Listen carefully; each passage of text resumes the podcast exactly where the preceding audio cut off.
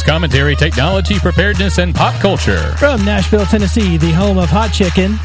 I'm Jess, the straight Christian conservative one. And I'm Chris, a gay Buddhist libertarian. We will explore today's issues with opposing viewpoints and feature guests with incredible or unique stories. We may see things differently, but in the end, this is still love you, bro. Still love you, bro. Oh, I didn't we talk didn't match. Oh we no, match. It's okay. Not matchies today. No matchies today. But we do have a a really really good guest. Yeah, we absolutely do. This is Mike. Mike, say hi. Hey, Mike. Mike is in the police service. He is an officer, and he's been in it for a little while. And he has served our country. Let's yes. Not, let's not minimize that. Oh, absolutely not. And we promised you on the last show, we, we had a, a very good conversation about some um, law enforcement things. And so we have we have seeked out and brought Mike with us today to answer some of those tough questions that we mm. couldn't. We did have several that were kind of inconclusive because I don't think any of us have the proper experience to explain a lot of that. So um, we're back also with Eli. He's in the studio today. Hello. So we're gonna hopefully get his input on the things that uh, we talked about and uh, kind of get started. Well, Chris, can you kick us off? Yeah. So if you remember, we we had the scenario and discussion about um, somebody calling nine one one with suspicious person with a gun walking down the street. And the officer's level of involvement or their ability to stop that person, detain that person, uh, and determine, you know, if they have warrants or what they're doing and I think we tied this in with the um, First or Second Amendment auditors who you know try to probe the police. Um, so we'll just really start right in from a law enforcement and law enforcement perspective, Mike. What are the what are the rules around how you interact with people? What are those called? Well, uh, I think what I just heard you say was are we talking about a 911 call? Someone called that there's a person walking down the street with a firearm. Is that correct? That yeah, is correct. That's correct. Okay. Uh, wow, that's a great question. Based just on that alone, uh, several variables you have to look at. Okay. I think, first of all, is uh, we have to, as officers, you, you have to abide by the laws, okay, of course. But uh, what what you deal with a lot is I guess I guess the best way to say it is is uh, one of the things, one of the most important things that an officer, um, I guess, gets sued on or, or, liable for is failure to act. Okay, hmm, so failure to act, it's a fine line. All right. So if someone calls based on the scenario that you gave me as an officer, uh, each officer is going to respond differently based on their training and experience, what they have but following the law based on what you just said, they have to act. They have to make a decision to act. So if a citizen makes a complaint against someone just like that, it, it's a tough one because the Second Amendment right gives you what the right to bear arms and carry it now, right, at all times. So let's let's take so, this let's take this step by step though. So we're talking about someone dialing 911 because they feel like there's a suspicious person with a gun. And we talked about this on the last show. You know, where do you draw that line? It's a suspicious person with a gun. What makes them suspicious? Are you know the color of their skin or the way they're acting or the way they're wearing plus they have a gun. So based on that type of call, you have to send someone even though they're not doing anything suspicious other than having a gun. If someone makes a call, makes a complaint, and request an officer, yes, you got to respond. You ha- you have to act. You have to respond. What you do when you get there, that that's what makes the difference. But you have to respond based on what you what you told me and gave me uh, of that scenario. One of two things: if the officer does not make contact and just follows them, looks at them or whatever, observes them going up and down the road, what have you, um, he has to ask himself does he have a gut instinct if something's wrong? If he does, you just have a gut instinct. So what what does a gut instinct give you? Does it give you a right to stop and detain that person? No. What you need to have, you need to elevate it to the next level. You need to have reasonable suspicion. So if you reasonably think or reasonably there is reasonable suspicion, which means that uh, you think that a, tr- a crime has been committed or is being committed or could be committed, then that falls under the Terry versus Ohio, the Terry stop and frisk, where you can detain an individual for a short period of time to ascertain, you so, know, you said is being uh, could be Could be. in the So future. you have So- to read right, minds. Right. Well, uh, what I was what I was going to say is I because that person is possessing a gun, right? Could you then lead into okay, well, they could shoot someone or they could do something illegal with that gun. Is that kind of how No, we're going? Or, because I have guns, but I and I could shoot someone. Anybody could. Sure. I have a fork, Right. and I could stab somebody with it. So, but that shouldn't make me uh, be suspicious of going to possibly commit a crime. But I think we're in the we're in the context of this is a 911 call. The officer has to respond and make a decision. So, and the decision to detain and make contact and, and assess the situation is kind of where we're at. I think so. We're in the context of this is a suspicious person walking around with a gun. While on the face, they're not doing anything wrong. They're not violating any laws. Just by looking at that person, you know, because here's the other thing I didn't think about when we talked about this before. What if this person is not legally allowed to possess a firearm? There's no way to make that judgment just by looking at the person walking down the street. Sure. But if he is, then you're violating his rights by asking a bunch of questions, right? So to go back to what what Mike was saying, the officer when they when they have they have to respond. So they show up and they see a guy with a rifle attached to his back and he's walking down the road. He is not committing a crime currently. He's not shooting anybody. He doesn't appear like he's running distressed like he has just shot somebody. So the only thing you have left is determining if he may. So what you're saying is you talk to him and you have a conversation and ask him how he's doing. But at that point, and we see these auditors asking, you know, getting asked for ID. Is that the point where you can ask them for ID and start running backgrounds? I think we have an encounter. Based on what you're saying, we're not we're not going to we wouldn't have a stop and, and, and detain. Okay, what we have we're going to have a casual encounter. Okay, free to grow, free to leave at any time they want to. We just want to have a conversation. Okay, conversation then can lead into a short detainment under the Terry law. Okay, for a short stop, halt, and frisk. It can based on what they're telling you. Okay, based on what they communicate to you. But I think on exactly what you just said. It's a 911 call. You, you, you have to respond. But if there is nothing else and other than what you just gave me, um, you can have an encounter, but you really can't detain that individual. So I, I, I think, you know, with the encounter, that would just be just like me as a civilian walking up to this person saying, Hey, you know, what you're doing? Everything okay? Exactly. There's nothing illegal about me doing that. I'm not violating his rights by doing that. So, I mean, And- the and police officer has to the same rights. No, exactly. He doesn't have to answer. That's, and so if he can you walk away from me. if you walk up to that guy who's walking down the street with a rifle and say, "Hey man, how are you doing?" He says, "I'm fine. I'm going home. Have a nice day," and then continues to walk off. Is that the point where you have to make that decision that I need to keep asking questions or I'm going to roll out? I would say you would want to. I would want to uh, still continue to engage in a conversation since he opened up and communicate with you. Still try to communicate with him. Just find out a little more. If not, if he continues to walk off, fine. Then what do you do? So, how many people and you how long have you been doing this? A little over thirty years. We're not going to ask your age, but thanks.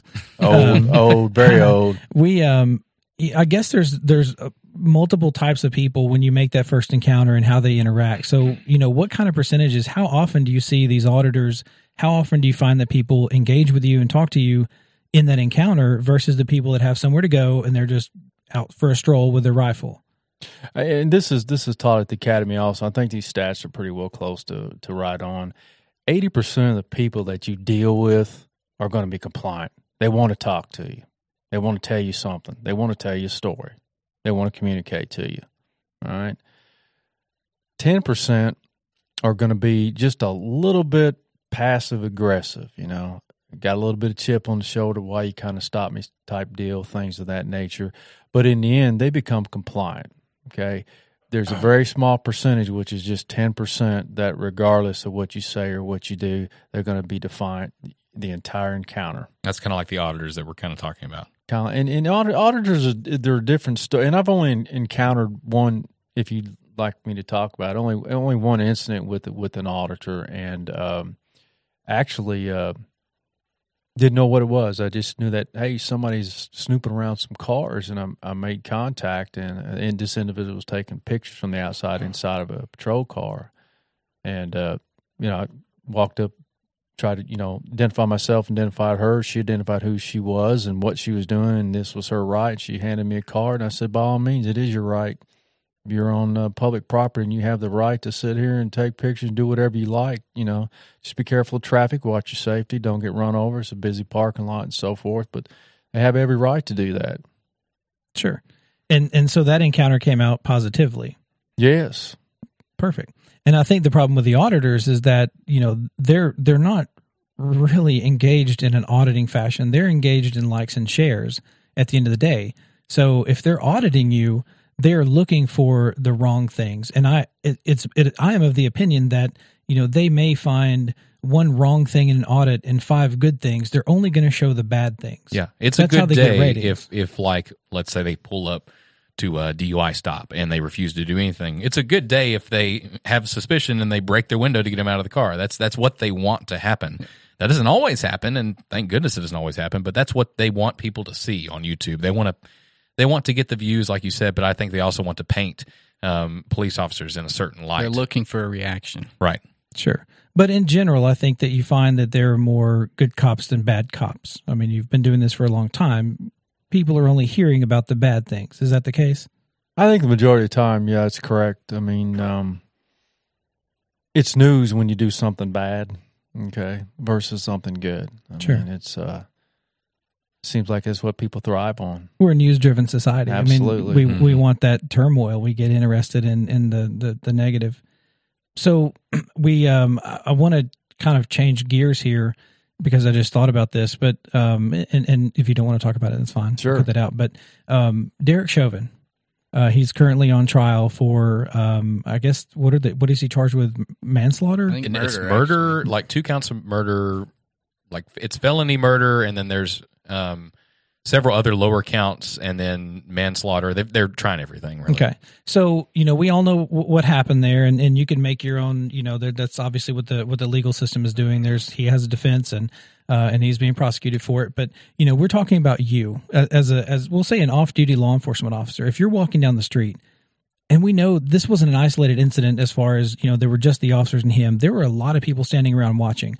But you walking down the street as an off duty officer, do you interact? Do, do you speak up and say something or do you keep going? Where, where do citizens need to get involved in that type of encounter? That's a good question. There's a, there's a lot of people that don't want to get involved nowadays. They just want to step back and uh, video something or take a picture of it. And uh, but yeah, um, you know uh, that's that's a tough thing. I think that's a lot about your your personality and your background, your makeup, and and what we what what I've always been taught, and it's very very simple. If you see something wrong, say something, do something. Okay if you perceive something to be wrong, say something or do something. Okay, don't just ignore it. Don't walk away from it. I mean, you you have an obligation as, as a human being uh, to, I, I believe, to you know protect and defend the weak ones who can't protect and defend themselves, or or any kind of interaction you know that's going bad. I mean, stop. You know, do something. See something. Say something. So on the flip side, you know, say of course there were citizens uh, supposedly standing on the sideline saying, "Hey, man, you're killing him, you're hurting him, stop." I guess it also boils down to the officer really needs to to be able to listen and kind of check himself and go back to his training and start thinking, "Am, am I using too much force or not?" But let's flip it around. Yeah. You know, in, in in in an encounter where you um, you're detaining someone, and you know if you just happen to be perceived using a little too much force, and you've got people standing around saying, "Hey, dude, stop." you know, are you trained or do you actually stop and say, well, you know, I've got more than one person saying, hey, this something isn't right. Do you stop and check yourself and think, you know, where am I at? Or are you are you involved now in controlling that situation and making sure that at the end of the day, you know, you or, or somebody else isn't hurt? Yeah, I can only answer for myself, but tunnel vision, we all get it, okay? And I think uh, this sometime experienced officers more so than ones that don't have exact training or have the time is when you your your eyes and ears are open. When you hear something like that, you check yourself. I mean, it's just human nature for me to if you hear some, check yourself what you're doing. Okay. Well, the interesting thing about this trial, um, and you know, the defense has a really good defense, in my opinion, in that they have a video, a training video from the police department that he works for, that shows the technique that he used on George Floyd that resulted in his death, and he the the fact that he was trained to do this for a non-compliant subject. And he did it and followed his training. And you know you you even said Chris a second ago you know check yourself go back to your training. Well that's what exactly probably what exactly what he did.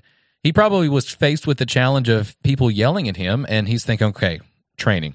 I mean cuz in in an event like that and you know i'm not a police officer. I was uh, a firefighter and um, an emt so i understand the whole you're in a stressful situation you revert immediately back to what you're trained to do and because you can't sit there and process every piece of information coming at you you just have to do exactly what is what you've trained for and, and what you've practiced so this was a a technique that was practiced and in the in the books and they had a training video on it so the question comes down to is does that make him responsible for George Floyd's death? I mean, if he was told by the department do this and he was following procedure, how is he a murderer? Is but does question. that? But but you got to look at the video. Do they tell you how long you need to do that? How you know how much force to use? What we'd have to see the entire video. I mean, But- I'm sure they don't train them to sit there for twenty. What nine minutes? I think was. The But what if they didn't say? What if they did not specify you can only stay on this position for X amount? Because I'm sure they didn't. So where's the ambiguity? Who who gets the who gets the responsibility for the ambiguity? The department who told him to do this maneuver, or himself? And how you know how is he expected to know? Well, I probably should only spend eight minutes on this guy's neck or whatever because he's not you know responding. Well, let's ask Mike. I mean, there's there's I'm sure your department has a lot of training programs. Um, you know, where where does the the the training end and and the officers, you know, discretion and common sense pick up? I mean, you can't obviously train for every single scenario, right? I wish I had that answer, and I wish we could train for every single scenario, but we can't. But hey, look, um, police department, police officers, especially police departments, uh, lawsuits. Okay, big main areas. Okay, your hiring practices, failure to train is a big one. Failure to act, you got to make a decision. Okay, those are three big areas. So let's go. Let's go to training. Okay. Um, every day is a training day, so to speak. I mean, if you're not learning something every day, um, you probably need to find another job. Okay, you got to be learning something every day, and it's like you said earlier, you got to check yourself every day. At the end of the day, what did I do wrong? What did I do right? What can I improve on?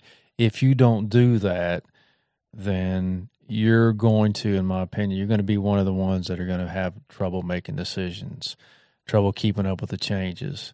Uh, and it only takes one bad decision it to just ruin your career one and bad ruin someone's life. and, it, and it, that's it. You're done. Yeah. Okay. It's it's it's tough. That's a lot of weight to deal with as well. I think, Yeah. as far as you're going out every day to do your job, but at the same time, it could be your last day. Yep, You and Well, and you and you have a lot of people that are looking for you to do you're something under wrong. extreme Right. scrutiny Sure. at all times. So that's I don't I don't know how I I I have no idea how you guys do that because you know I.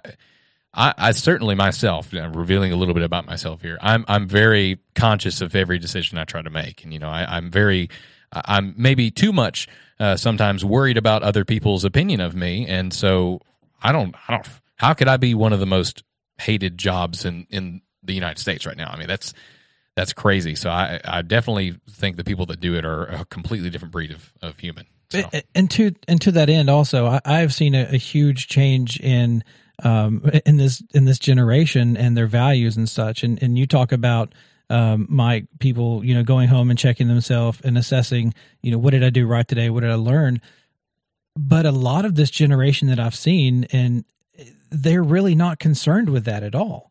You know, the younger generation is is not the type of person, and, and I'm not saying all, but I'm saying a lot of young people that I see are not the kind of people that go home and say, "Okay, wow, you know what what did I learn today? What did I get wrong? How can I improve myself?" They go home, they want to, you know, go home to their families and you know kick up the Xbox and play. Have you seen that type of shift in in, in the generations of you know the old school officer and the new school officer? extreme shifts extreme shifts and and therein lies a lot of the problems okay because as a as a, a leader of a department or a supervisor you you have to sometimes you have to close your eyes to open your mind and your soul to what's going on you got to you got to be blind to it so you've got to under you've got to understand may not agree with but how they think how they act why they are like they are and you have to learn how to deal with them. You know, the old school days, if you're going to do this because I said do it, go do it.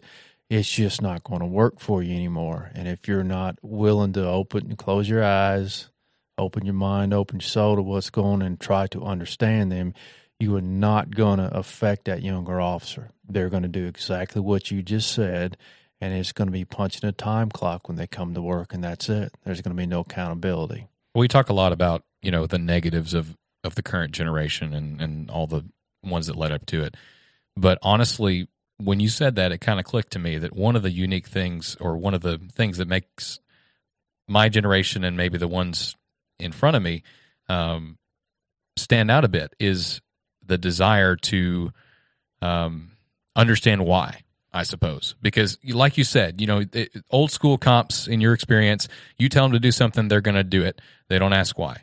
New school cops, you got to kind of reason and say, this is why we do this. This is why we act like this. This is why this is, etc. And that's how they understand it, and that's how they embody the character that they need to carry out their job. So, and I understand that as as a person, I that's probably one of, one of the things I've encountered in my life is I, I really have a desire to know why we're doing something as a as as a organization in the places I've been. That makes sense because when I look at some of the older generations, it was a, a how how things work. How do I do this? And and now it's a why. Why do we do this? Or why why do these things do this? And that like like he said, it comes with benefits and and negatives. You know, instead of having a very easy time and uh, a, a direct sort of instruction on how to do a certain job, you almost have to teach them all the knowledge, like the the theory behind the job you're performing. You're exactly right. Exactly right. Uh, Chris, go over and stand there and watch that door. And don't let anybody in. That doesn't work anymore. Mm. Okay. Hey, Chris, I need you to go over and stand there and look at the door, and this is the reason why. And this is why I chose you to do it. And I know you're going to do a good job. I'm going to be back and check on you in just a few minutes. If you got any questions, let me know. So I've answered all your questions. Why me? Why'd I got to do this? What's the reason? And you're going to check on me. Okay. I mean that, and, wow. and there, there, there is nothing wrong with that. Okay. That, I don't know you said something negative about this generation. We talk negative about it, and I don't really mean to, to talk negative about it. I mean to say that um, we've got to learn how to we've got to learn how to do what I just said to you to do. We have sure. to we have to learn that because uh, if we don't, then they're not the problem. I'm the problem. Mm. Yep, right. I'm the problem. And that's okay? the thing. We expect you know we expect this generation to kind of learn how to deal with the older generation. But you're right. We also need to learn how to deal. Absolutely, it's a give and a take. It's a mutual relationship. So absolutely. Yeah. I still can't operate my cell phone right, Chris. Can you help me for oh, I believe that. They ought to hire you to help with some of that stuff, Chris. God, I know. Sounds like sounds like your department needs some help. Oh my goodness, yeah. So Eli, do you have any points or questions? Okay, so I do have a question. Uh, one of my questions would be you said that we ask more why nowadays. Um, I myself uh, am in the National Guard, and as far as I was being taught, as far I, am an MP, I'm military police, um, I was taught don't ask why. I was taught you need to do this or people will die. Do you think that as far as policing goes, and I'm sure you have a military background as well, so I'm sure you understand as far as you don't have time to ask why, you just need to do. Um, do you find that troubling sometimes or frustrating as far as why I, I shouldn't have to explain to you why you should just be doing this because this is important and I wouldn't tell you, you know, I wouldn't tell you to just go do this unless it was important. Sure. I mean, I was probably a guy in the military who just told you that and not tell you why. Just do it because I said so, right? That was probably me. Yeah. um, no, not at all. Uh, I've I, I, got I got over that years ago. Okay, okay. I, I just got over it years ago because I found out that you know knowledge is power. It really is. It's a it's a deep power, and um, people that think that they hold on it, they have the power. But I, I, knowledge is something that needs to be shared, and we got to get out of that. Uh, and far as far as leadership goes, the right. people that tell you, "Hey, you know, do like say, are people going to die?" Well, right. that that that's true, but we share the knowledge. You can do what they just ask you to do, probably better, probably make better decisions when the time comes. Because what's what happened in the military? Hey, guys are getting in trouble for engaging when they shouldn't engage. Right. That is a good point. Take, taking people hostage yep. when they should, and why? Because you were told to do this. Because go do it, or people will die. Right. Mm. Okay. That, there were no conditions or reasons. That's, yeah. And that does result in a lot of confusion. That's a lot it. of times, as far as well, so and so told me to go do this. well, that person may have gotten told you need to go do this, and then they delegate and all that. But that's Right. that's military. And here's the problem, though, and this is military. This is anything, though. The the guy that told you that order has probably been doing it for a long time, so he knows the why, and so he tells you how to do it. Hmm. The problem is, one day he's not going to be the one telling people how to do it. You are, That's good and point. if you are not told the why, then you're just going to be barking orders or you know asking people to do things, and they're going to ask why, and you're not Right. going to know why. and the mission is lost. Yeah, and I don't think there's a there's a lot of knowledge that, and you probably see this in law enforcement with, with with a lot of the old guys. There's a lot of knowledge that you just can't get in a textbook. That's got to be passed down. That has to be handed on. Otherwise, you have the people that know the why teaching and leading people who then now don't know the why. Yeah, it's a great point. I mean, if, if someone had, if I gave someone an order or I gave someone an assignment, if they, if they had to ask me why, then I I didn't effectively communicate what they needed to do. Or that, I mean, that's just that's on me, and I, that's that's that self check you talk about at the end of the day. What did I do right today? What did I do wrong? Sure. Right. And No. once you've given that person the why, though, the next time they're in the situation where they're having to lead someone, they know the why, and so they understand what they're asking somebody to do. Absolutely. Just like Eli, I'm sure he's learned it in, in the military as well, uh, as far as training somebody. Say, show, teach, and demonstrate. That's Right. what you do. You never go wrong once you do that. It's always going to be effective. So obviously, with the uh, um, the Chauvin trial here, um, the city is kind of facing a really interesting problem. Um, the courts, it's up to the courts what happens, and it's it's up to the jury on how that goes. Um, but there's a lot of people that say they don't, they're not really they don't really expect the outcome to make a humongous difference on what happens. Um, if he does get acquitted, um, then the city is facing a lot of riots, and the United States in general is facing a lot of riots. Um, do you have an opinion or a take on um, is this helping a situation? Because, in my opinion, when participating in those protests or riots or anything like that, um, you're only increasing the number of situations that could result in one of these terrible events where someone is killed and there's the the action is called into question, and then it's just a self repeating cycle. So, what are your what's your take as a as a uh, officer that's been in this a very long time? You've kind of seen the progression of the attitude um, of the public towards police. What's your take on this situation that could about is about to be occurring? It was a very long question. I'm sorry. no, I, I got the question. I just wish I had a, a, a good answer for you. Um, it's, I'm going to get philosophical, okay? All right, go Um, for it. One of the great philosophers, Dante, states, and you got to put your Judeo Christian beliefs aside for just a second. Hell's not a place, it's an environment. Okay. That's where we're at right now. We're in a hellish environment. Mm.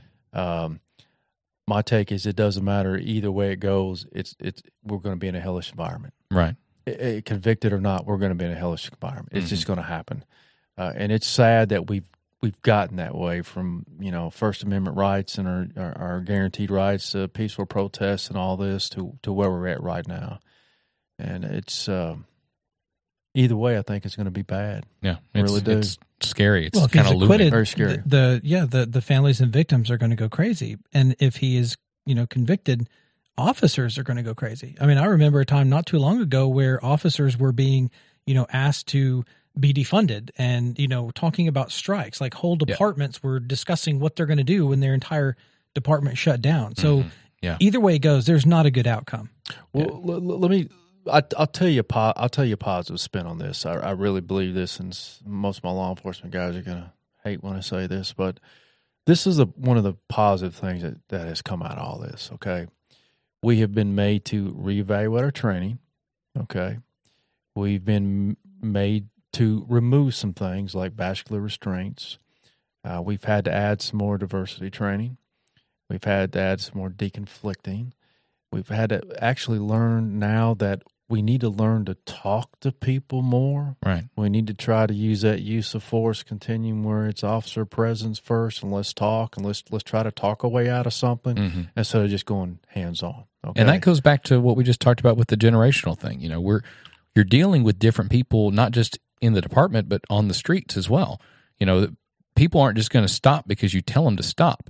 They're gonna they want to know why, and that's I think that what you just said how to how to talk to people That's what this is about more than anything. And the problem is, I think a lot of the younger generation has uh, an inability to communicate effectively with a diverse range of people. Mm-hmm. Uh, you know, I see it with my 14 year old. He has you know, no clue how to talk to different age ranges. So you almost have to teach psychology in the extent of understanding personality types and and how to deal with them. But the one thing that I'm really curious about, you can't teach somebody how to be an effective communicator um, with a bunch of different people. I mean, that's just very hard to teach. You either have that or you don't. That's true. Yeah. And so, how do you? What is the barrier of that? Because you can't teach every officer. You know, you you deal with this personality type this way, and this per, the, the officer talks and communicates the way that they've grown up learning how to communicate with people. So, how do you get over that barrier? Exactly. Just like Eli will probably tell you, uh, deployed to, to different countries and see the different cultures and things. We view their culture based on our beliefs. Mhm. Okay. They don't see what they're doing wrong. They they don't see it at all. They don't see themselves living in poverty. They see what they see. Okay. But we we see through our own eyes. We don't understand that. We see something different. Okay. So how do we how do we effectively do that? How how do how do I or anybody how do we effectively do that here with these people that we see and deal with? How do we do that? I'll, I'll catch myself thinking sometimes, you know, I, I'm going to ask you a question. Yeah. I'm sorry. Go- yeah, go how, for how, it. how do Yeah. how do we do that? yeah, I, I, that's that's a tough one. I You know, catch the- myself thinking sometimes, you know, I'll see someone. For example, after I after I got done work today, I was driving down the road and I saw someone with a with a small car with a really loud muffler driving around as aggressive as they could, and I'm thinking, well, how do they think that's cool? Well, I don't know because I don't see it from their perspective. Maybe they do think it's cool, and maybe that's what they've been raised to think is cool. Well, and it goes back to you know you you don't know anybody else's struggles when you when you come up with them on the street. You don't know what they've been through in their life. You don't know what they have going on. It doesn't matter the color of their skin, how they're dressed. You have no idea, and that's where I think the training can't come in. But I think it starts with listening. I mean, I think that's where it starts with. Right. If you just walk into a situation and you don't know their background and you just start barking orders and, you know, get out or, or put your hands down or stop and listen to me, you don't have that effective line of communication. You have to listen to people because people will tell you their story. I mean, people naturally, Yeah. I think, want other people to know about them and their story. And especially, I think, if they're approached by a law enforcement officer who is not confrontational and, and you know, barking orders, but, but, you know, how are you? What's going on? But opening that communication where they can actually tell you their story, I think maybe that would help you understand or see where they're coming from a little bit better. But but you can't teach that in a book. I mean that you know the ability to to to listen and understand like somebody's pos- position or you know feelings or cultural challenges. It's just hard to put that in a book, a training manual. we're in like a really transition uh, transitional time and I, I just keep this idea of the generational change has really gotten embedded in my mind here. Because you know before I would say you know when I watch those videos of people not complying and and and causing the situation to be way worse than it could have been um, and I'm thinking in my head why don't you just comply? Fight it out in court if you think there's something wrong. Well it's on the job of the officers now. Because it's it's not the the the citizen's job to understand how to properly communicate and how to properly respond. They're not getting paid for that. They're not getting regular training on that. It's the job of the officer now, eh, more than it ever has been, to understand that people don't know these things, to understand how to de-escalate some of these things, and you know, eh, it's it's it's kind of tough because, like I said, I'm I'm coming from the perspective of I get frustrated when I see these videos, and I'm like, just you could have made it so much easier on yourself, but in Sure. in reality, you know, it's it's in the job description nowadays where it's you know you have to learn how to interact with people and interact with everyone that really doesn't have the common knowledge that we think is common. What a what an interesting generation. Because when I go in, I'm gonna go and listen to like Creedence and the stuff that I came up on, and then now like they're listening to this Lil Nas X. I mean, what a what a huge change. Yeah, we've Um, got Chloe coming in after this, and she's going to tell us a very special story about. Absolutely. We're going to end this with with one last question, and that's around the Second Amendment. We talked about, Sure. you know, where the the right to bear arms uh, comes from, and the original discussion was that the, the people that framed the Constitution could have had no idea where weapons would go and where they would end up. And and we analyzed it last time based on the punctuation, and we're talking about a well regulated militia and the ability to pr- protect themselves. So, you know, how do you interpret the Second Amendment? Does that document in those words give every citizen the ability to carry openly or concealed a weapon on them when they're in public or wherever. Wow, you're really gonna put me on the spot here, right? so, Second Amendment, exactly. Um, you know, the Second Amendment gets um, sliced and diced by people for their own perspective to to see it. You know, I want to see it in this way because this is my belief. I don't see it that way. Like Eli, I took a oath, support defend the Constitution of the United States against all enemies, foreign and domestic. Period. Forever. Doesn't say anything about a government. It says about Constitution. Okay, and to me, it's simple. Everybody has a right to carry a firearm. Doesn't say concealed or unsealed. Okay, you have that right. I think it even says something in there, and I, I, I don't quote me on it because I'll be wrong, but it even talks about future weapons, weapons that aren't weapons that aren't weapons that weren't available then. I think is what it says. So there, there goes the debate about people that say, "Well, I think that's in the, the Federalist Papers, I believe. that's somewhere. it." The Yeah. forty six Federalist Papers, Mattis, Mm. James Madison. Madison. yeah. That's it. Mhm. Yeah, yeah. Think think that. But, but what I'm saying is, people forget that or leave it out or what have you, or say "Ah, that's not what the framers of the Constitution intended. No, that's what they intended to cover weapons at all time for militia to fight against the federal army and so forth. We all know that. But um, mental health, people convicted of criminal records, things of that nature. Does it say it in there? Second Amendment. About about No, mental, Mental health? health? No, No. no. it doesn't. Did, did we even have mental health back in those days? They Yeah. didn't fully understand it, I guess. Exactly. We had mental health because they didn't understand the pro- yeah. yeah, they they were all uh, great, but uh, They didn't have social media, thank goodness. so if, if we went based on uh, just just the Second Amendment itself without adding anything to it for the benefit of whoever wants whatever, I mean, that's it. It's Every clear- individual clear has it, it, it's it's clear and cut that this is what this is what we have. You can do it. You can carry it any way you want to carry it because you're a citizen. You have a right to, and any time that the state calls you or militia calls you to d- d- defend your state against the federal government or the government. I mean, that's the belief. I mean, that's that's what they were writing back in the day. That that's my understanding of it. Without without you know tainting one side or the other. It's my So understanding. taking that the other the other direction, Tennessee just has legislation proposed, I think, for uh, permitless carry. It's passed. passed, right, It's but not passed, signed by the government Yeah. at- when we're doing the show. But as a law enforcement officer, um, you know, how do you see that? Because that gives Tennesseans the ability. You could have your weapon in your car or your motorcycle before, but this now allows you to walk out of your vehicle with your weapon and not have a, a permit, correct? And walk in any business where it's not posted.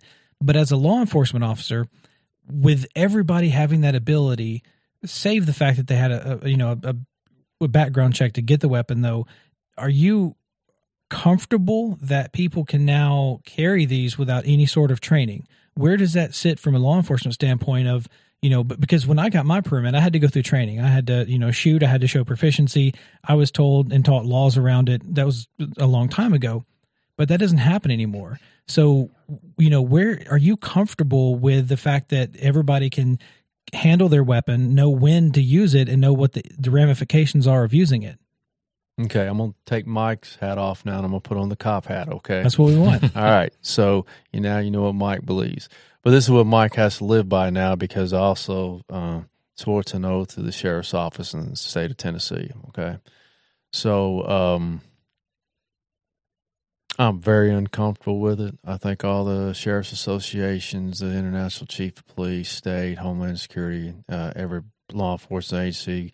Uh, uh, Christian groups, churches, uh, nobody's for that. Okay, um, it's not a good thing because for every reason you just said, I don't even have to repeat them. Okay, they're all the reasons. Okay, uncomfortable, not trained, anybody, um, con- convicted felon, uh, something mental health issues, uh, domestic violence issues, anything. Anybody can have one. Okay, um, uncomfortable with it.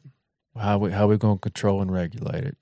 Yeah, and I, I think I brought this up to Chris on the last episode. Was I I, I feel the same way. I, I got my concealed carry permit. I um, had to have a uh, shooting test done to prove I could actually function with the firearm. I had to take a class, which I really benefited from, learning the laws. You know, when is appropriate, when is not appropriate to brandish your firearm, and and you know what you have to understand if you're going to shoot somebody.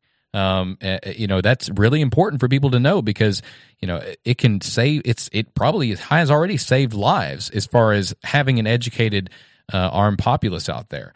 Uh, but now we're faced with, and and you know, like you guys know me, listeners, I'm I'm conservative. I really don't like this because um, I think it's really important firearms education and uh, teaching people how to use their weapons, and and now we're taking that vector of firearms education away. Um, I also think that you know carrying a weapon without without a uh, permit is a good good uh, excuse to put someone behind bars that maybe should be there. You know, maybe, but there's also one big component missing, and and one could argue that the the biggest aspect of this is probably the lack of you know mental health screening.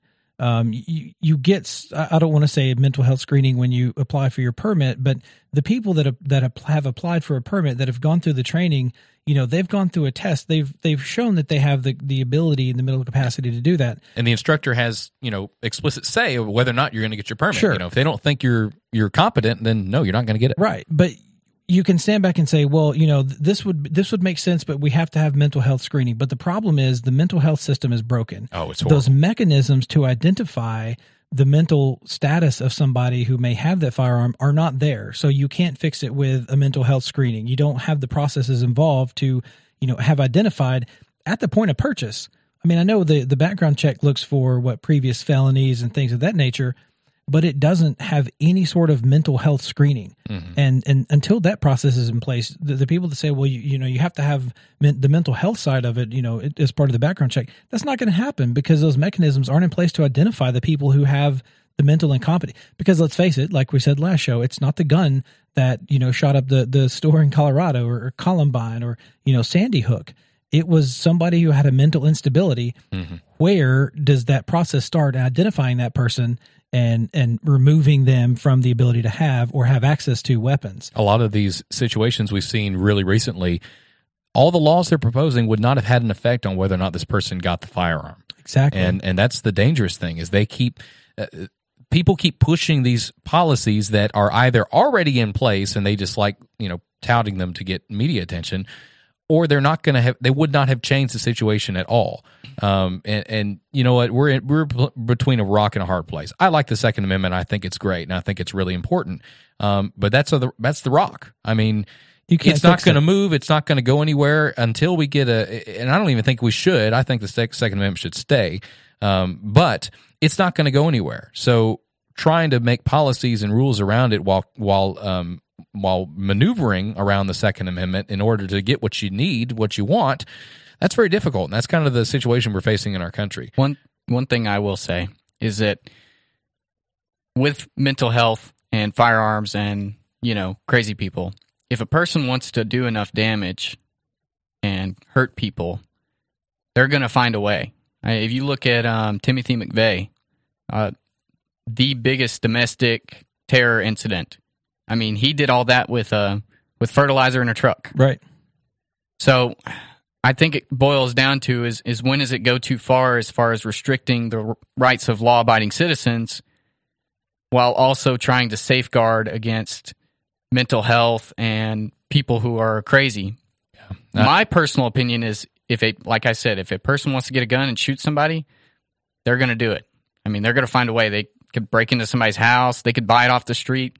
You know, um, I'm sure it's not as easy as people think it is. I, I, I know it's probably not, but at the same time, you know, if someone wants to hurt somebody, they're going to find their a way to hurt somebody. Yeah, you know, I don't yeah, think there's the no answer, sign. Yeah. There's no sign or legislation that's going to stop somebody from right. retaining a gun. Right, and I don't think the answer is further restricting the legal rights of law-abiding gun owners. Exactly. I mean, you're talking about uh, law uh, specifically concealed carry permit holders in this country are statistically more law-abiding than police officers.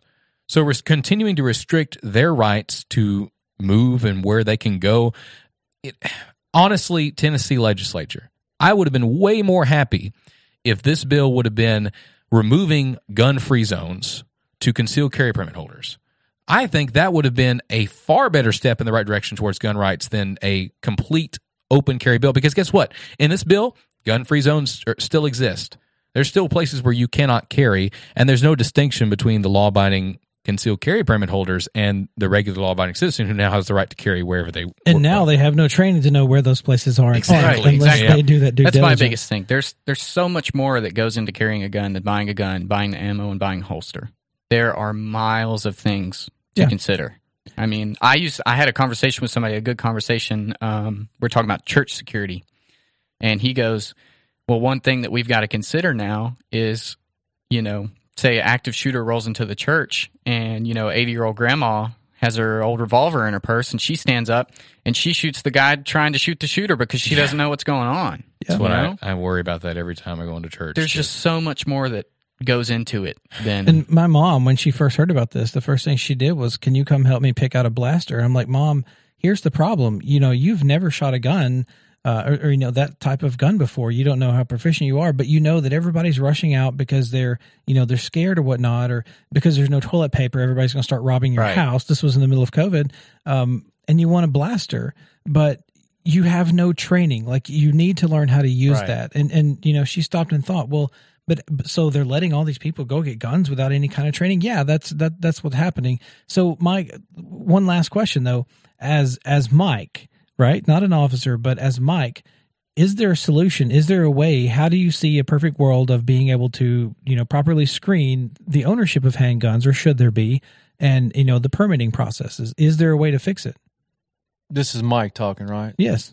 You have no right to do that. The commi- the Second Amendment says I can have a gun, I can own a gun, I can possess a gun, carry it anywhere I want to, and for those reasons, okay, to protect myself and others against the government. Is that is that not paraphrasing it? that's the You- basic yeah. that's the logical way of I doing think it that's I- know, hitting I- the nail on the head. I see where you're coming from, It's and I, me. Yeah, I Yeah. think you know if they allowed uh, if if this bill would have included no gun free zones, period, I really think it would have been better because uh, the thing that sets um, that that causes these disadvantages. So, you know, if if everyone was on the same plane, everyone was allowed to carry a weapon. The bad guys and the good guys. Obviously, the bad guys aren't allowed to, but they're going to do it anyway. So you got to let the good guys carry weapons there's still a there's still places where the good guys can't go, and that's guess what? That's where the bad guys hit. That's where they hit it up. They hit up schools. They hit up theaters. I, I think that would have been a far better solution as far as preventing mass shoot because that's what we're reacting to. We're reacting to mass shootings. Yep. Okay, we're not reacting to normal gun violence. We should, but we're not. The big the big story is mass shootings. So you want to stop mass shootings? Let good guys, let the normal person who should be allowed to carry their firearm wherever they please to exist in these in these areas that are always hit up. They're always shot up. But in defense, in Boulder, though, I mean that you know that wasn't a gun-free zone. One of the things that I hear a lot too is people say, "Well, you know, but if everybody's carrying a gun, how do you tell the difference between the bad guy and the good guy?" Well, Yeah, that's that's, easy. It's the guy who's pointing it at you, or the cashier asking for their money. It's the guy shooting people. You're, you're the, the the people that are responsible gun owners that are not the, the criminals. You first off, you won't even know that they have a weapon Yep. because they're they're going to have it concealed. Then you've got the few that walk around with a big ham bone. Uh, but if it's in a holster on their side and they're not robbing the store, chances are they're just checking out. Yeah. They want to get Yeah. their groceries and go home. They're they're not the problem. That's how you identify them. Do you, do you see the butt or do you see the barrel? Right. And and you know, I just had this thought. And I'm sorry, we have a we're we, we're we're short on time, but I you know we got to make some of these points because this is a really good conversation. You know, we have laws that say you can't kill somebody, and if you are a good guy with a gun and you're in a mass shooting situation and you shoot the wrong person, you're responsible for that bullet. Okay, that's well understood.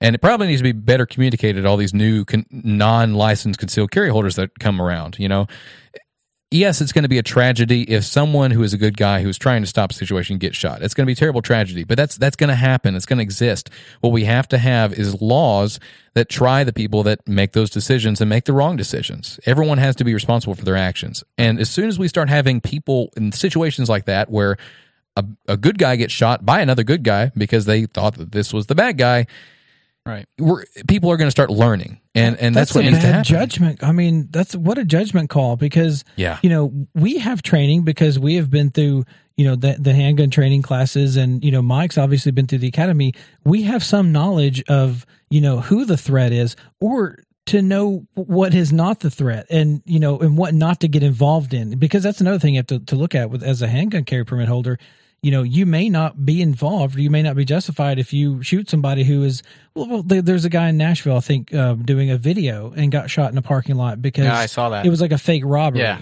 which is so stupid. you know Oh how wow! do you, I didn't see that. Uh, how do that you- happened about two weeks ago. Holy cow! yeah. So they were filming a YouTube video because they wanted likes and shares, and so they they were, were doing a fake robbery, and you know they they shot him. Right. So you know, in So you're of telling it- me that the clerk didn't know it was a fake robbery? they, they were in the parking lot. Yeah, but I think they Oh, ran up to okay. somebody's car, And some- which Yeah. in Tennessee is a stupid thing Yeah. to do in the first place. Don't do stupid crap like that. That's a great way to get shot.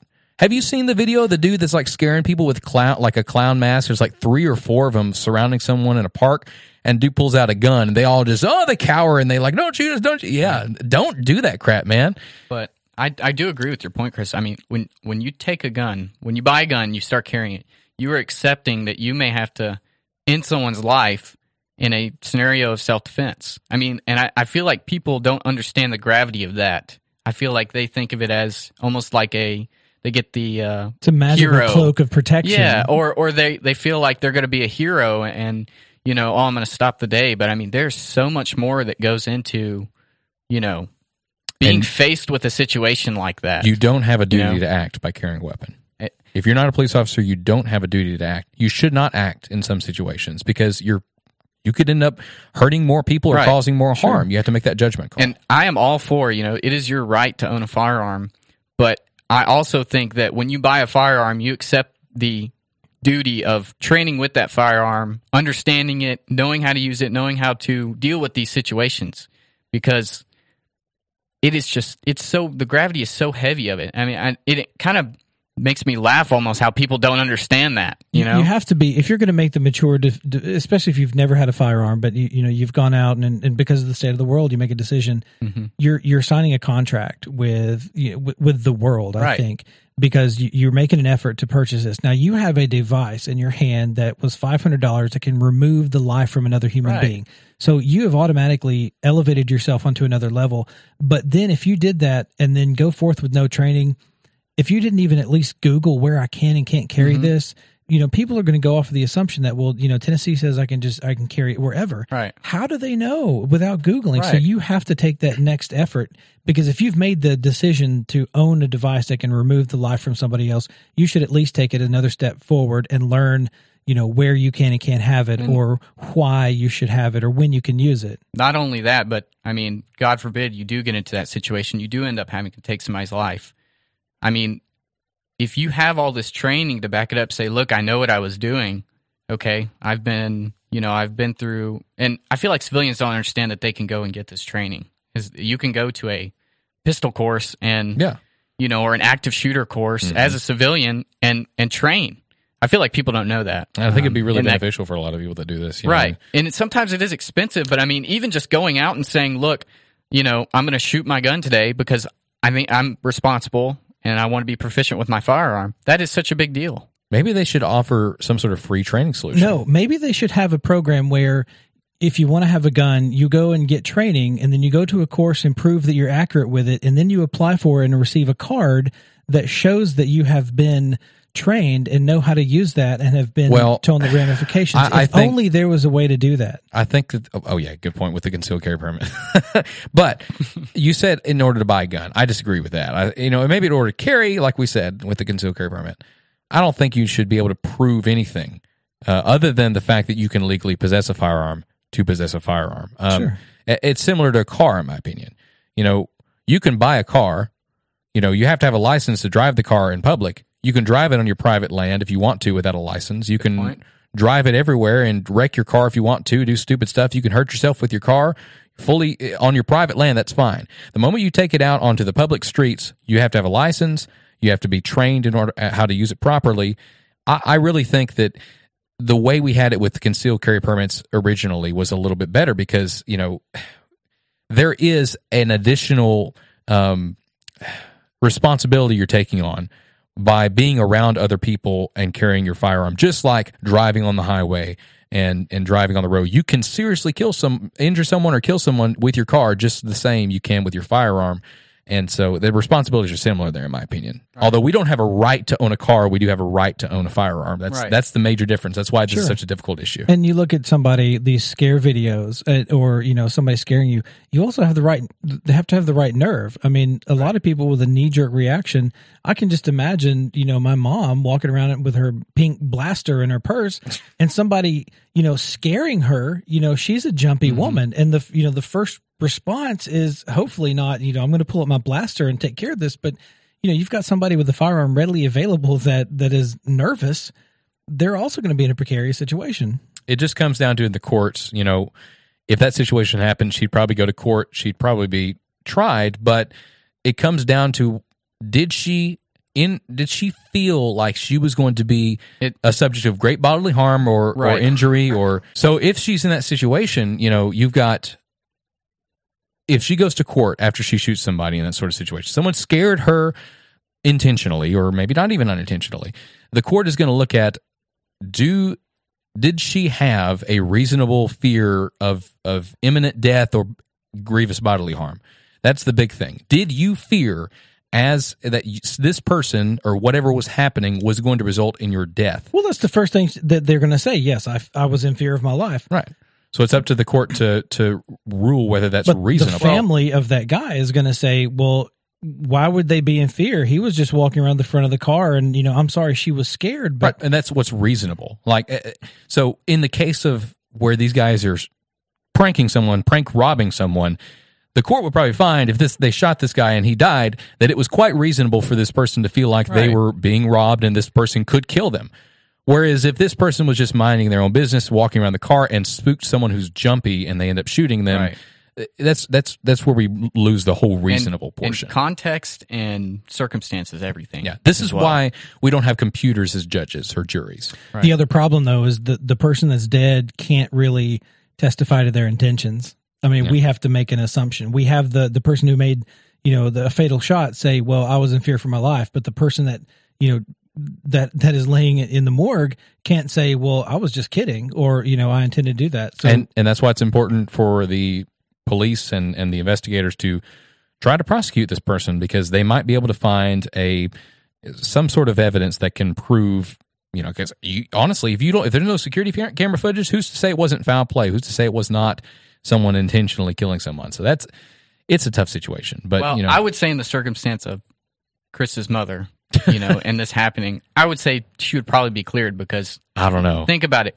She I don't is, know manslaughter is- probably I don't think so. I think so If okay, so what are we talking about? The dude's just like walking up to her menacing, menacingly, or like well what's he the said deal walk here? around her car like on the other side So of like the he's car. coming to open the door or something. I really just pulled that out of the nether region because I, Okay. I yeah my well, let's say in the it smelled in circumstance he's coming up and he rips her door open and she shoots him. oh, it's different. That would Yeah, probably be very ripped door different. up, yeah. Right.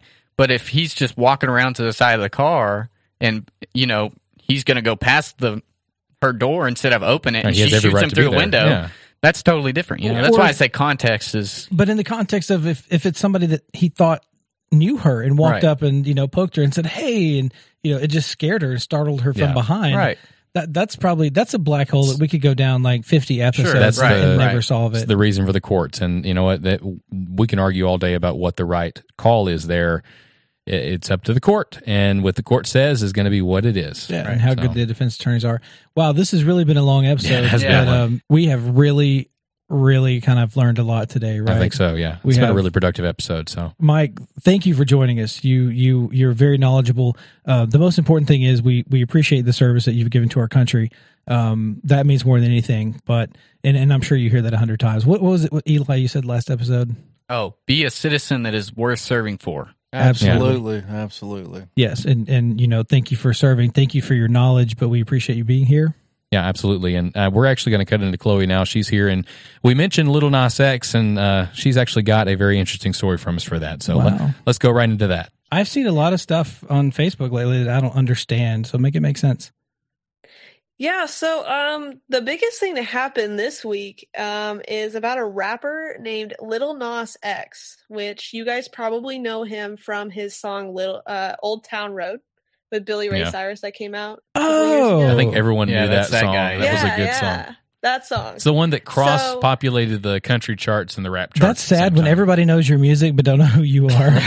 well, that's probably what he's trying to fix with this that she's about to talk about. Tell us. Yeah, it's it's kind of crazy. So it it started. His whole deal started about a week ago um, when he released his um, music video for uh, his song, and I'm trying to find. It's sad that I can't find the name of the song because it has like three names but it's it's basically about him going to hell so it shows like it starts with him sleeping under a tree with a snake in it which we all know is reference to adam and eve and then uh, he meets this like alien creature and then he ends up like showing that he's going to heaven and then he finds a rope that turns into a pole that he takes down to hell Um, Sounds creative so far. Yes, it's just great. The controversial part is when he's down in hell, he um gives Satan a lap dance, like a very sexual lap dance. And at the end he break he breaks Satan's neck and takes Satan's horns up Oh. and puts it on his own head and then he sprouts out Satan's wings Oh, lovely. and he becomes Satan. so, in order to become Satan, you have to give him a lap dance and then snap his neck. That's that's Yes. what the what we're establishing. Exactly. As the older guy right now, I'm going to say what has happened to oh, music. Oh my goodness! But anyway, go ahead. So the funny part about the I'm going to just talk about the video for a second because then we have to get into a whole other thing that happened this week. But with the video, the funny part, I watched it for the first time today because obviously if I'm going to talk about it, I need to know what, you know, we're talking about. And all these people are worried about this lap dance. And the lap dance was only probably about 15 seconds long. But there were two parts of this video before that that made me 10 times more uncomfortable than the Satan lap dance. And the first one was I mentioned the alien creature thing that he like encountered after he ran away from the snake. And he ends up like kissing this alien creature and his eyes are open while he's kissing them, so he's just staring right at them, which made me super uncomfortable. But then he oh flips boy, he flips to where he's on top of this creature and they cut to a shot that's like so close to his face of him licking from the person the creature's belly button like up his chest and i was like that that was uncomfortable i was like this is really weird sounds like your and then average everyday rap videos. no, I'm Yeah, kidding. I mean- not at all. if we look at past videos like Anaconda and all that stuff that came out I guess- Lately, yeah, I guess. Yeah. I all of those made me uncomfortable so It I'm sounds like we're just uncomfortable so competing for shock factor here. Like That's what it is. Then- I don't think the artists come up with these video concepts. They pay a group of people, their management agencies and video producers, to come up with these concepts. They they sign off on it, but it's somebody else who thought this was a creative idea. it sounds to me like what do you do to get this rapper out of the hole of I created Old Town Road? Yeah. Like he's stuck in the Old Town Road hole, And it works And- because people that don't listen to that music are talking to it about it right now. Right. right. So that's that, true. that's, that's That's brilliant point. marketing. we know his name. But he also on Twitter, I don't, Chloe, I'm sorry if this was one of your points, but on Twitter, he said uh, he approves of the video, basically, and he said that um, Christians deserve it because of how he's been treated his whole life. Wow. Um, because I don't know if you know, he but is he, but he, he is, is gay he's gay. So um, he said it was kind of almost like revenge in a way. Revenge by making a Satan music video. Okay. Wow. Interesting way of Moving right along. yeah, no kidding. See, like, see, and like the other thing that made me uncomfortable was the visual of him, like when he grabs the when he's going to heaven, he grabs what looks like a rope, and then it turns into a long stripper pole that goes down to heaven, and it like the hell? he's doing all these. I mean, sorry, to Stripper hell, pole to excuse me. heaven. Sorry, Yeah. stripper That's like to a hell. weird parody on And he has like he has changed costume completely instead of now. Stairway to Heaven, Stripper Pole to Oh Hell. my goodness. I've got an idea for a music video, guys. Oh man, Oh yeah. there we go. I think But, Little Nas um, beat you to it though. he he like has full like blood red dreads that go down past his legs and he's doing all these stripper poses on them as he's going descending down into hell and i was like i don't know why but that part was way worse to me than the on same his, lap did you dance. say on his dreads, or are you? Huh? Explain what you just said because I'm a little Something little about blood red dreads. Yeah. So I'm saying that he- they changed his look the second he started going down. the oh, okay, okay. To be like dreads that were like longer than his legs. Okay. So like I mean like they were long. I'm gonna watch this tonight, but I'm gonna wait till my family's in bed so they don't think there's something wrong with Turn me. on Right. the VPN and lock down your network. God, So almighty. that is a that's just the beginning of it. So there's all this controversy last week about this video and people I saw this pastor just freaking out about it and he's like, I don't know why Oh our my children are, you know, seeing Satan lap dances and da da da da da. And so I was like, okay, like this will be over here. if that's soon. his only concern about Yeah, music these days, seriously. then yeah, that's no. Is this what it took Well- to realize that modern music is not fit for the youth at this time? now this week, um, thank goodness Eli came in and said something about this the other night when I was talking to Jess because um, he released a new sneaker this week. As if the video That wasn't was bad a- enough. That was a Nike. What can be so bad about a shoe? It has a like the uh what do you call them the uh pentagram or whatever. Mark of the Beast or whatever. It had it on the front. Um, it has the the um Bible verse Luke ten eighteen, which is where when Satan descended to hell. Okay, And you then- answered my question. My first question was, are we sure it's not the Star of David? So apparently not. No, No, yeah, apparently yes. And then it has Sure, a it's a, pretty sure down. it's a pentagram. Yeah. Yeah, it is. And there's a cross upside down on it. And then this is the best part. So Nike has these like little insole things that they can put like cool gels and stuff to like look cool on it. And there were, I believe, eight people on his creative team for these shoes, and each of them donated a drop of blood, human blood, to put in each pair of shoes. What? I, have got nothing. Yep. Why? They you thought the video was this? bad. You thought the video was bad. What They is sold- this?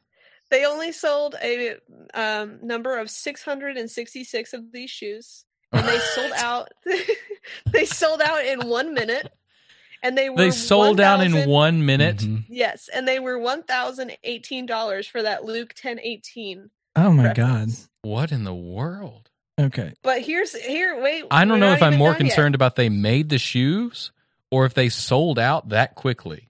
Like for that much money? I think that usually happens with like exclusive sneakers. Miley though, Cyrus has a pair of them.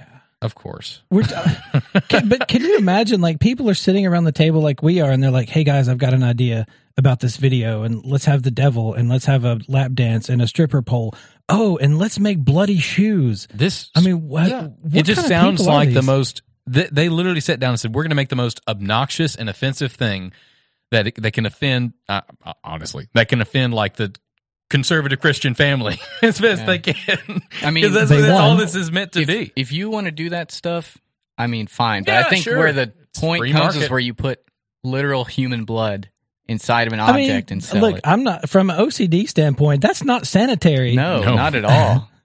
Not at Anyway. all. who knows was on that team like Um, what all diseases they've had that are now touching your feet Yeah. Also, the last the last few days, Nike has come out. Nike did not design these shoes. This company called MSCHF designed them. fitting And fitting now name Nike Nike is now suing MSCHF because they took they literally sewed on the Nike symbol on their shoe. Okay so it it's was a not like Nike even a nike shoe that they redesigned no no it's straight because up a Nike said random they- shoe that they put a nike logo on yes So they're That suing over the 666 shoes that they've already sold for thousand dollars. Yeah, they're with their suing, brand on yeah it. they're yeah they're suing for the brand like rights. They're What probably going to sue for the for the damage or the lost re, uh, lost uh, revenue.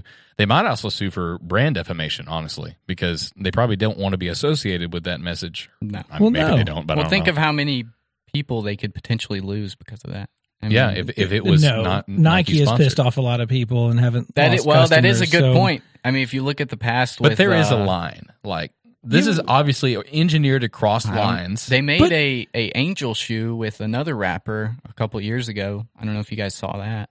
And it was Nike um, sponsored. I'm not sure. I'm not too sure. All I know I'll is that they it. But- there was a bunch of people saying, "Hey, you guys let them make this shoe, so this shoe can be okay." Well, here's here's what I didn't understand until Chloe just said it, and I was under.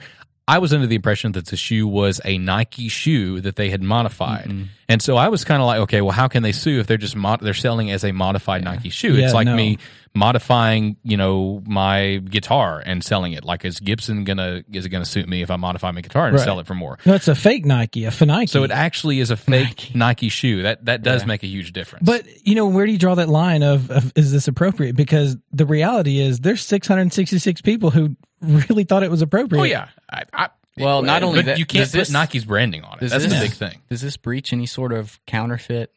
Like oh yeah, law? it's it's Oh, yeah. copyright law all over it. It- it is- Trademark. yeah. That's that's what they're they're suing on trademark infringement. But here's what I I think I don't think that they made the, here's the issue. I don't think that they made the shoes. I think that they bought because they said that um, this source says that they mo- they were modified black and red Nike Air Max 97 Oh, they are. sneakers. Okay. So I think that they bought them that way and then they designed them and altered them Okay, and so then went to go sell them. That was what I was misunderstanding then. So if it is a modified Nike shoe, this could actually uh, have some interesting bearing on copyright law because it is it is basically saying can you buy a product, modify it, and resell it for more value because you added something to it? Because theoretically, copyright law does not say anything about modifying a product and reselling it. I mean, if a physical product, you know, yeah. it's Yeah, different for gonna- remixes and stuff like that where there's like you know music and creative stuff but for actual products i don't really think there's a lot of restrictions on yeah, th- there are, and I'm going through this with with another show that I'm that I'm having a part of. They want to take a um a, a, product, a brand, and resell stickers and things. Hmm. And and so I've been doing a lot of research on the copyright law, and it, and it's complicated. But yes, um, if there's there's value in the identity of that, so they can't technically take Mm, a sticker. Or anything that represents so not only just the words of, of another company, but you know Nike has the word, but they also have the swoosh, and um, to to resell that with the swoosh that looks like Nike is copyright infringement. Without if they, unless they've got licensing permission. and the interesting thing is is i believe there's a huge community around like modifying nike shoes and reselling them right now. but they but but, they don't choose to act on that. The downside is what this copyright attorney said was that you t- companies tend to allow it because it also helps their brand when you have fans. And you know, a lot of times when you see shirts that are you know loosely based on plays and books and and, and movies, uh, fan art, for example, um, they tolerate it because that is still helping their brand, but it's Right. technically still unlawful. so this probably doesn't help nike's brand with a good portion of the population that's probably why they're There's a pursuing it bull- Mm. Yeah.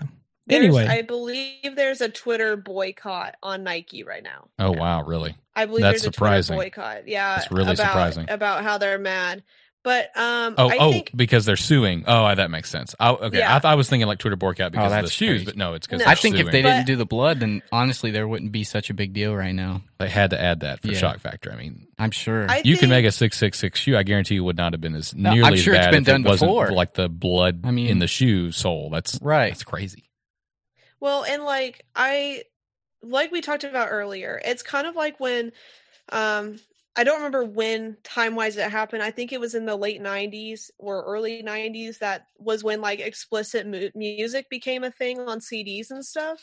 And you know, they noticed that once you put the word explicit on a CD, then more like teens would want to go buy it. And it didn't help the moms that were complaining. Oh, yeah. I think that this is I think that this is this is the same thing. I think he did all of this to get say, I know that if I give Satan a lap dance and I know if we put a drop of human blood in these shoes, like people are gonna buy my stuff and pay attention to me. Well, and at that's least- a great marketing. I'm sure he didn't want to be known as the country song rap guy that got a one Yeah. hit wonder. So I I'm actually- sure this was motivation. I'll be completely you know? honest. I actually thought the guy was pretty cool after he made the song. I thought it was a great song. I still think it's a great song. It doesn't change my opinion on the wasn't song, bad, but you know? but this is kind of weird. I, this I was not expecting. Yeah. This is like Miley What's Cyrus level is- of flip right Yeah. here. So I What's agree. sad is like the song is actually pretty like kind of decent.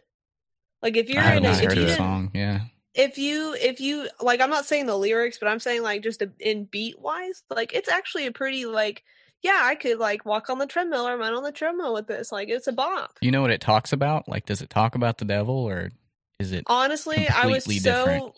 I was so focused on the visuals that i didn't listen to a word of the song I mean, let's be honest here. This is a this is a marketing triumph for him. Like this Mhm. is this is a huge Yeah. campaign that he has successfully brought huge uh, publicity to his name. Right. And now that Nike is suing, that's just going to it's going to stay in the news cycle. And that's all it's about. It's not about bringing something great and unique to the market. It's about doing something that gets likes and shares and ha- and is talked about. I mean, that, that's Yep. really what it's about. That's why I think we have all this Well- crazy music right now. Is you know, I'm not saying all of it is crazy, but there's a lot of really shocking things. A lot. You know, espe- and something you probably wouldn't want your child to listen to. So, I, and I think that's one of the biggest complaints about this is Little Nas kind of had a a following of young children because I mean that's what he marketed himself towards. Originally, before all this, he had like he had done concerts on like Roblox, which is a which is a kids game that is available online. He did a concert on that game for a bunch of kids, like mostly under 13 years old. He's market he was marketing himself straight up to children, and then he comes out with this. So Wow. it's crazy. Oh, he also posted a picture of shoes that had John three sixteen on them, and it was a Chick fil A sneaker. And he said, "Are you got?" I think he said, "Are you happy now?" or something. Okay. Has well, my pleasure Chick fil A on it. is going to dissociate now. That's that's actually really good. Yeah, he said. He says, and I quote, "Y'all happy now?" So okay, I have to appreciate the humor of that. Like that is something else. he's he's really he's he's not like getting offended about it. Like he's just straight up he's joking. He's trolling everybody. It's- That's it's it. He's working. trolling everybody. It's working. Good job, Lil Yep. Nas. Lil Nas. Little Nas. Lil Nas X. Anyway. Well, Nas- One terabyte, you know. Well, Well, I also saw on the same subject of Chick fil A, he tweeted today that if you were playing his song, like the song we're referencing, um, in the Chick fil A drive through, that they will give you free food. Huh. And he took a picture being in the Chick fil A drive through while listening to it. You Wow. got to be kidding. No. oh my goodness. wow. Well, that that's really interesting. So we appreciate you bringing this crazy story to us. Chloe. Do we? No problem. What else do you have? Oh my goodness. What else? Well, um, Can you top that? big- No, definitely not. Oh boy. Definitely not. Um, there is a big uh, Twitter trend right now about the Zack Schneider Schneider Snyder cut of Justice League that Mhm. was four hours long. Uh, I endured the four hours of watching it, and it was actually really good. Um, and now there is originally uh, Warner Bros was like, yeah, we're gonna let him do this, but then that's it. But he left the ending very wide open for the future of DC films, and um, I uh, I'm kind of disappointed that we didn't get to see it, but now there's talks that HBO is going to take over and they are actually going to continue with Ben Affleck's Batman and Henry Cavill's Superman and the characters that we know right now. four hours. That's a long movie. Goodness. It But was, if it- it Titanic. I, but I've heard good reviews about it, so perhaps it it was uh, well deserved. You never know. I hope so because I don't. It's not to me. It's not going to be as expansive as Marvel. Marvel has kind of found this secret recipe to make great films over and over again Oh, that yeah. keep adding to It's each amazing. other.